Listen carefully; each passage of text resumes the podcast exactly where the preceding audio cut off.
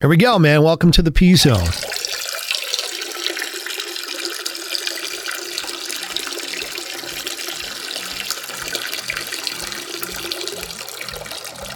I wanted to keep my political opinions off the air because it's not where politics belong.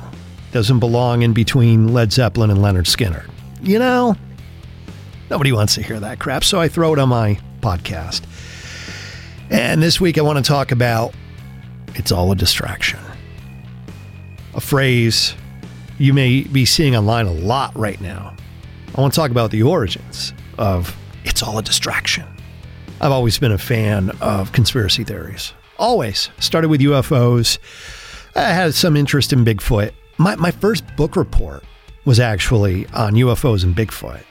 As I got a little bit older, it became JFK, the, the granddaddy of conspiracy theories.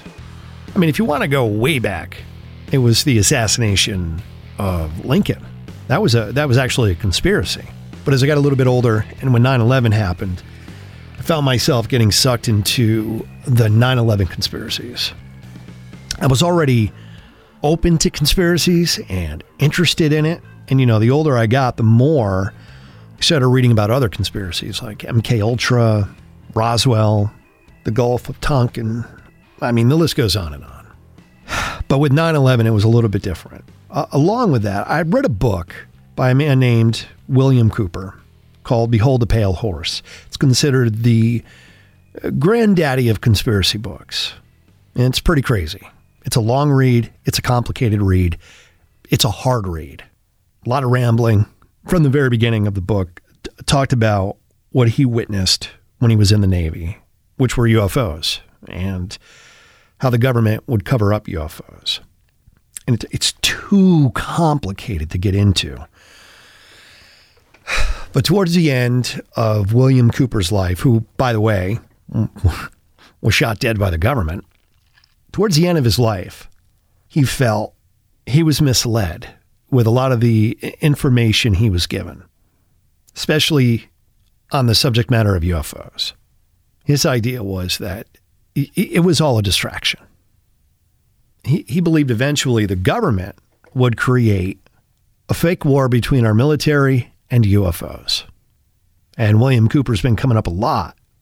And his book, Behold the Pale Horse, has been coming up a lot since these Chinese weather balloons crossed over into our border. And we're talking a lot about UFOs.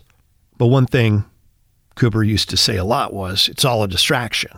And I've been seeing that a lot on social media. And I've been seeing it from people I know don't know anything about the history with that phrase. That phrase comes from a, a man, if you read Behold the Pale Horse, a man who was out of his mind. I've read the book three times. I'm going to take this to another level here when it comes to conspiracy theories. What if the crowd chirping the phrase, it's all a distraction, are actually the distraction? What if Bill Cooper had it right the first time? And there are UFOs. That man didn't go crazy and get shot on his porch by the government until he started claiming it's all a distraction. Now, you may say, well, Brady, there's proof right there. He was on to him. Was he? Maybe all of this isn't a distraction. Maybe right now, the distraction was meant to be you and I. The distraction is the divide. What if the script was flipped? and the truth is now being told. And the just a distraction crowd will help keep it suppressed by convincing people not to believe it. Yeah, I, I read Behold Pale Horse a few times, and each time I read it, it's more clear to me that Cooper was fooled into believing it's all a distraction. He gave them the ammo to take him down. Our government's not together enough to put together such a grand conspiracy to make all of this a distraction. Our politicians can't even keep classified documents in the places they need to be. Classified documents are in people's garages. We have a very corrupt and slack government that's not well organized. it's a miracle that, you know, we're even functioning. So the next time you're you're online and you read it's all a distraction from somebody, know that that person probably has no idea where that phrase came from. The origins of that phrase. It's from a crazy dude. I, I don't think uh, Bill Cooper was 100% crazy. I think a lot of what he saw actually happened. You know, a lot of the stuff he he described in the very beginning of the book with UFOs coming out of the water while he was in the military. That stuff's still being talked about. Th- these objects that appear in the sky one second and then just disappear. There's absolutely something in our skies.